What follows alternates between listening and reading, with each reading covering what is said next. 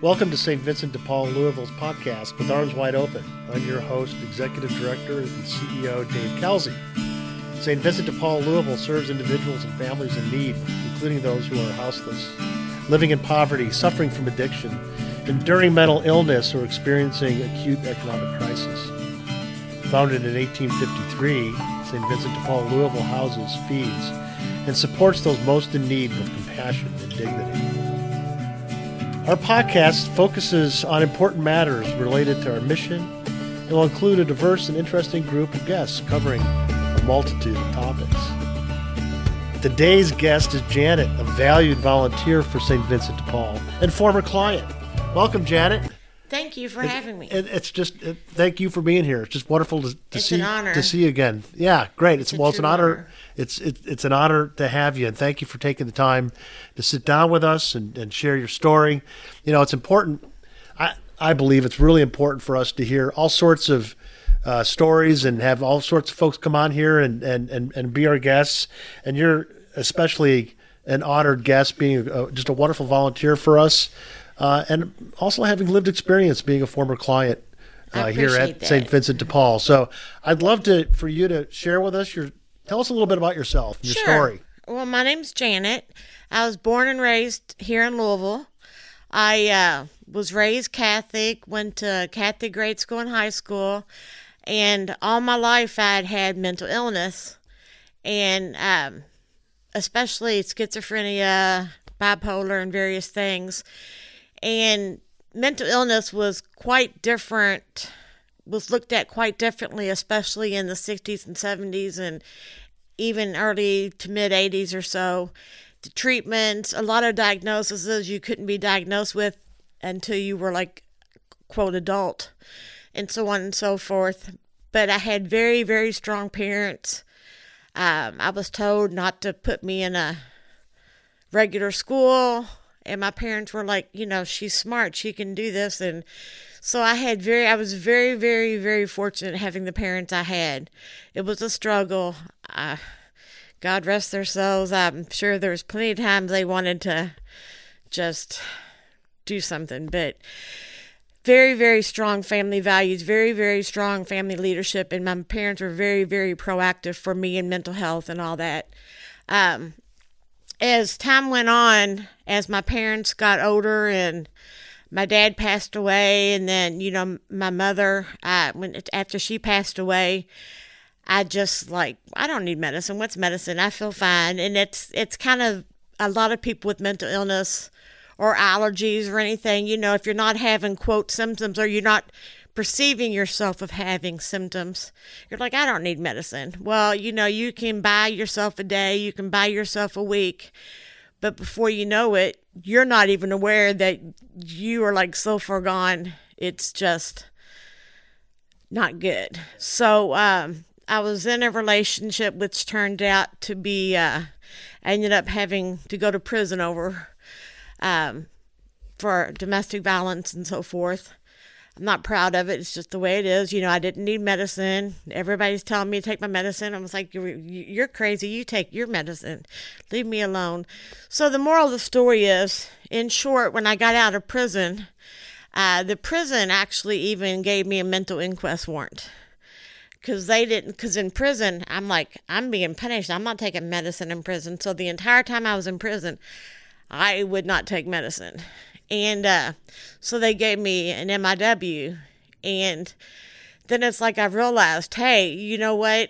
I never realized how much my mom, in particularly my mom, because she stayed home, you know, she didn't work, did for me. I had just like an awakening. It's like, oh my gosh, I really can't do this. And it's like, I was given a second chance. I had to uh, go to get mental health services and take my medicine. I had to be tested, making sure I was taking my medicine uh, because I had a history of not doing that. And when I got out of Central State, it's like I had like nowhere to go. It's like I was an only child. My parents are already gone. No siblings. No, I've got cousins, but they were like distant cousins. It's like, whoa, this is like a reality. Mom's not here to talk to the police, or we'll take care of her, or it's like, whoa, this is on me now. This is even heavier than I ever thought. Hey, Jan- Janet, let me let me interrupt just one second here. And I and I and I, and I see you got your U of L hat uh-huh. on here today, and uh, don't hold it against me, but I went to U K. Hey, okay, okay. okay, yeah, but but I but I but I know that you you went to. I mean, so we're talking about a time frame here that you struggled with the challenges yes, that you're yes. talking about. You ended up, you know, in prison, but you went to college. Yes, I mean, you, you know, your the support. On academic scholarship. Yeah, tell us, and then had a career. I when I was in high school, I went to Speed School as part of the Inst- Inspire program, um, and then I decided I just wasn't cut out to be an engineer, so I switched over to finance, business, in particular finance. And, uh, I, you know, I was able to do it and maintained, uh, like, I think like a three, seven or three, eight, maintained it all on scholarship. When I was working at national, what used to be First National Bank, then it went to National City. I, uh, was taking eighteen to twenty-one credit hours, and all the advisors were like, you can't do that. You can't do that and work full time. It's like, don't challenge me, because you say I can't, I will. And, uh, yeah. I did it, and I was like the geeky student. Yeah, right. You know, but yeah. yeah, but but who would have known? I mean, you know, when you were in banking, exactly. But who would have known that you had the challenges that right. you had, right? Right. I mean, well, people assume people with mental illness are of low intelligence or whatever, and there's not a correlation between the two. Uh, you know, unless you have maybe one or two diagnoses. Mental illness doesn't have anything to do with your intellect or whatever. It's totally separate. In my case, my parents knew that, and they pushed and advocated for me. A lot of times, I think the overlap comes in is because parents, society, they just don't want to deal with the discipline problems of a person with that. And in fact, my mom was at my grade school every single day, Um, doing uh, volunteer work in the event that I needed. So I mean, it, so it, she knew. So she knew that she needed to be there, yes, and so yes. volunteered so that she. Yes, yeah, and it was all hush hush, because if anybody knew, I mean, it's it's the stigma that went with the times. Uh, I mean, you know, well, you know, we don't want my our kids in the classroom with your kid. You know what I'm saying? So the stigma was very. very negative back in those days. Well, I, I, I, I hear you. And I, you know, my, um, my wife's, uh, brother, uh, God rest his soul. He's, he's gone now. Uh, but you know, he was, uh, had autism mm-hmm. and, and it was, you know, it, it, it was just presumed when he was in school that he was just a bad kid, right? right. But he wasn't a bad kid. Right. He was just He was just challenged with right. the issue of being autistic, and it just wasn't recognized back in the sixties exactly, and seventies. Exactly. Yeah, but he was extremely intelligent and, and lived a great life, but it was tough there early on exactly. for him. So I can understand where you're coming from. Right. But that, I mean, God bless your parents. It sounds like, right? I mean, they're looking down on you right now. I know. Yeah. But, you know, if it wasn't for them, you know, I would not be here right now. Yeah, yeah. I really would not be here right now. So talk to us about, so you, so you, you were released from prison. Yes. And you tell us now about kind well, of...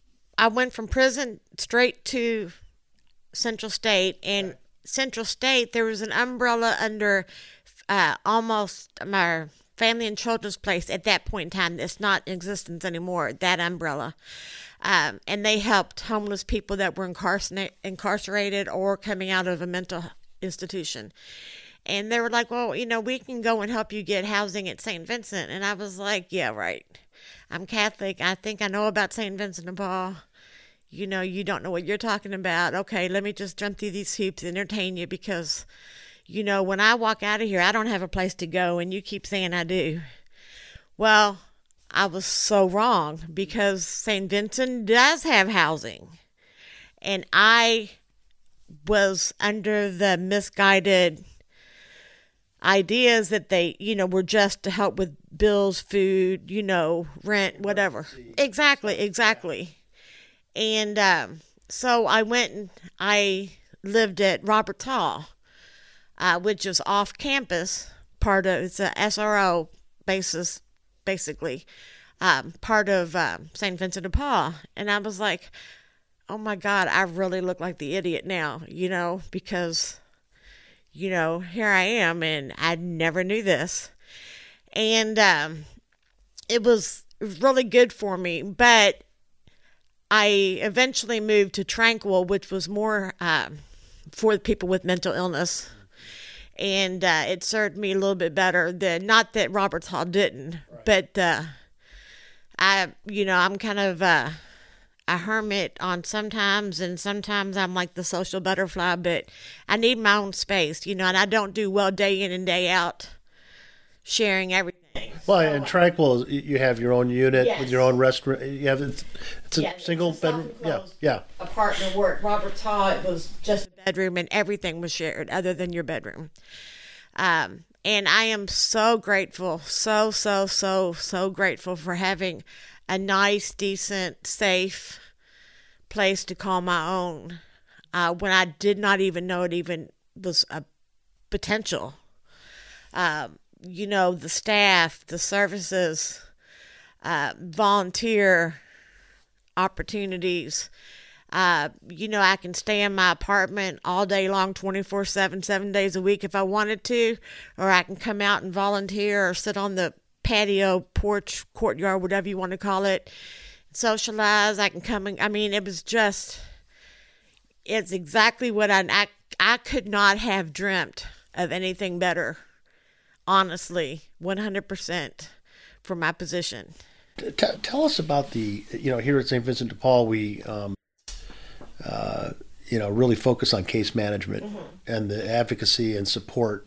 Yes. Tell us about it, because you're calling out, you know, in, in some of the things that I've seen here, uh, the case managers and how they work with you and said, yeah, there is opportunities here. What is the, in your own words, what is the importance of, uh, of a, a good case manager and what that means? Well, every person is unique, and what works for one may not work for another. But for me, I need to have that checks and balances. Uh, you know, uh, I needed that, uh, hey, you know, I have to meet this person once a month. Mm-hmm. Hey, I have to have, you know, it's that accountability, uh, that structure, that uh, because I'm very big on, like, structure and stuff, and having that versus just being free to do whatever twenty-four seven. Well, not, you have freedom to come and go, but as far as accountability goes, you have to report to somebody each month. You have to see somebody each month. You have to tell them what you're doing, what you're working on. You know, you have to prove that your bills, whatever, are being met, paid, food.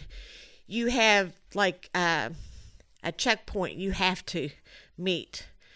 And, um, you know, that that's really good for me because it keeps you on target, keeps you up to date, keeps you current, and it prevents things from, in my case, if I don't take medicine, well, I have to see these people. I can't not be taking medicine because right. they're going to know I'm not taking medicine. So it kind of keeps me in particular in check, and I'm sure the same for many other people also. Um, but that's why it worked out so well for me. You know, and it basically, you know, if, I was pretty independent, and I had um, case managers from my mental health side also.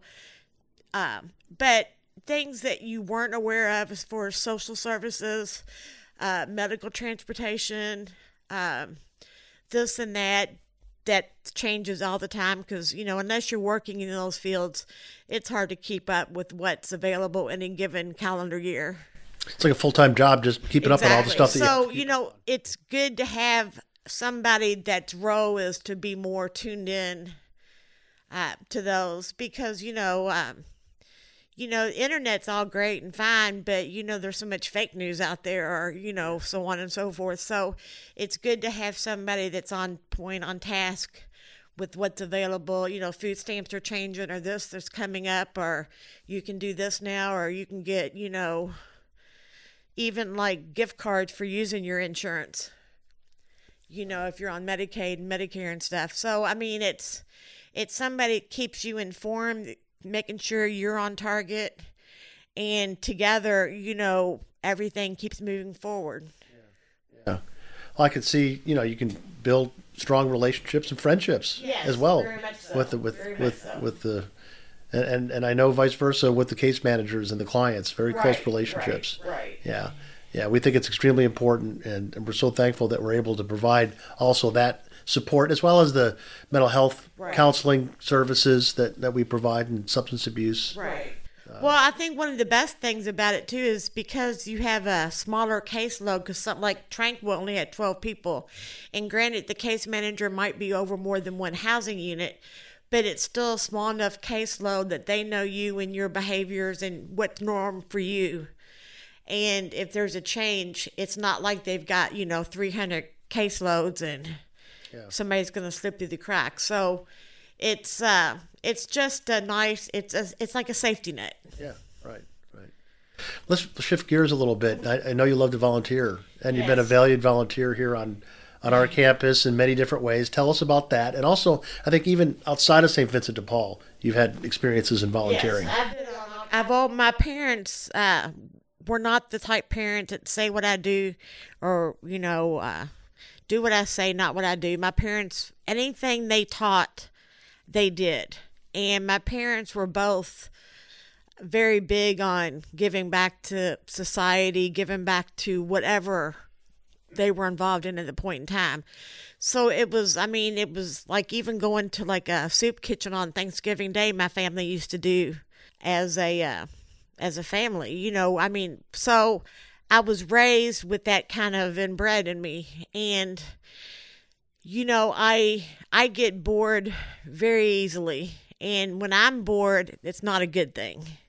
So when I lived on campus here, I was involved in the advisory council, which is made up of residents, uh, to bring up ideas, suggestions, information, or to gather the same, to give back to people in your own housing area. Um, but it's because, you know, uh, you never you never really know what the needs are until somebody says, hey, we need to have something like this. So it, it's kind of a, a good little step between staff and clients to have that. Um, and so, I, you know, I really enjoy being on that council. Um But also, I volunteer, and I thought I would do it like I'll go for about a week, and it's not going to work out. But with the after-school program. And so I said, yeah, you know, sure, I'll do it. And then it's like I went and, okay, well, maybe I'll try a second week because, you know, maybe I just had a really good week or something. Well, you know, it's been six or whatever years later, and I was doing it every single day, and including the summer programs. And, uh, you know, I love kids, working with kids, and I do the front desk. So I check kids in, open the doors, because the doors obviously are kept locked. And it's good to have somebody consistent like that, because especially in this day and time, you need to know who's picking the kids up, because, you know, there could be a divorced or estranged parent or whatever, you know, so it's good to have that consistency without having to ask every single person that comes to the door, can I see your I D? Can I, you know, this way I know exactly who can pick up what kid or whatnot. Um, and I love working with the kids and giving them their color sheets and all that kind of stuff and helping some with homework. But at the same time, with it being volunteer, you know, if I can't do it, they can't fire me. I just like, you know, Julio, I just can't come in today or whatever. And, uh, you know, so, you know, but I really miss it. I really miss it on days I can't come or in between like Christmas breaks or whatever. I really look forward to it. It gives me something positive to do, some busy work to do. And uh, I've also helped them streamline some of their uh, paperwork, yeah. make it more automated for them. So it wasn't all this manual stuff like when I first went in. Um, so, you know, hopefully it's been beneficial to them too. So you saw, it's interesting. So sixty-five, you said I started and six years later, still involved. You saw before COVID, yes. during COVID, and after. Yes.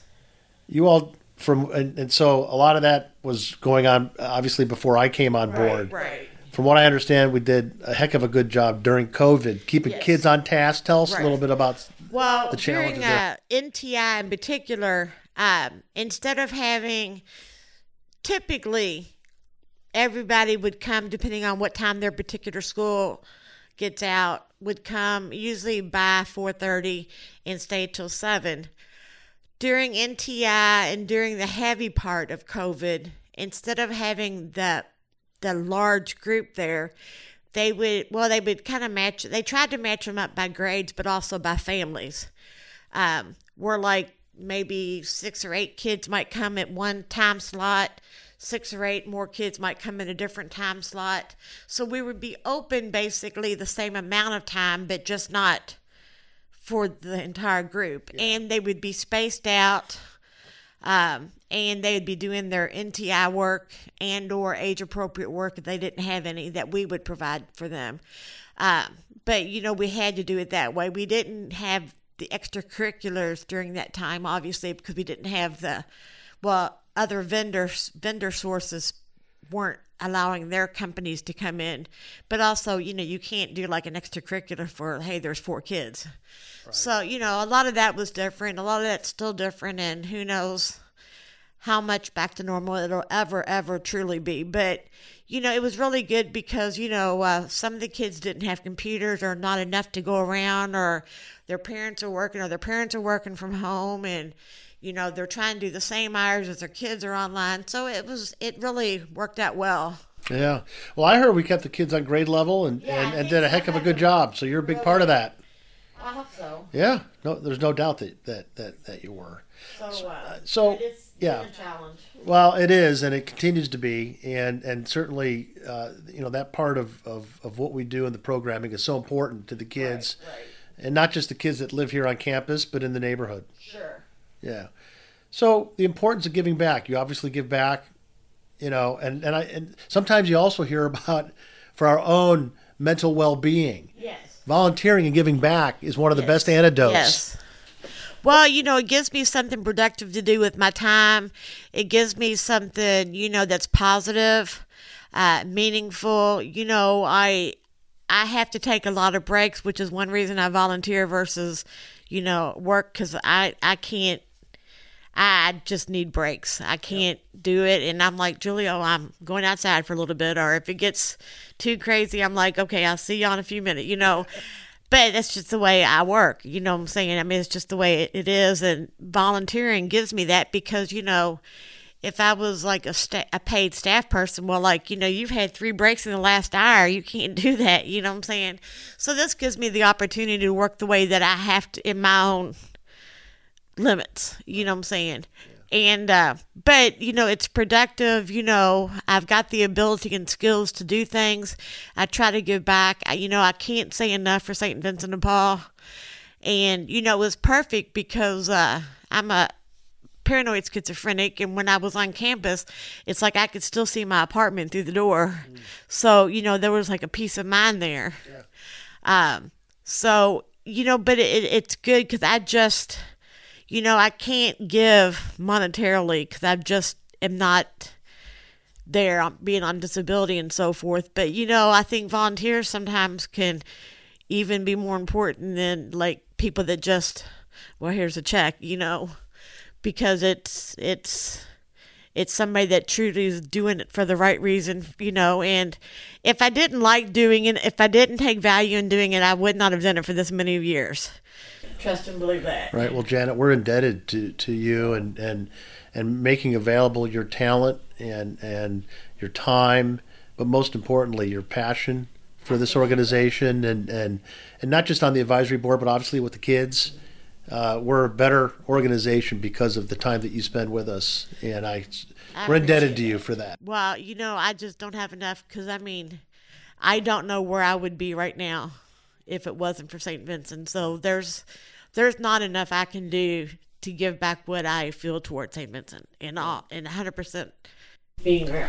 Well, thank you for all that you do. And thank you for thanks thanks for taking the time to sit down and talk thank to us. Thank you for all that you all do for all of us. Okay, thank you, Janet.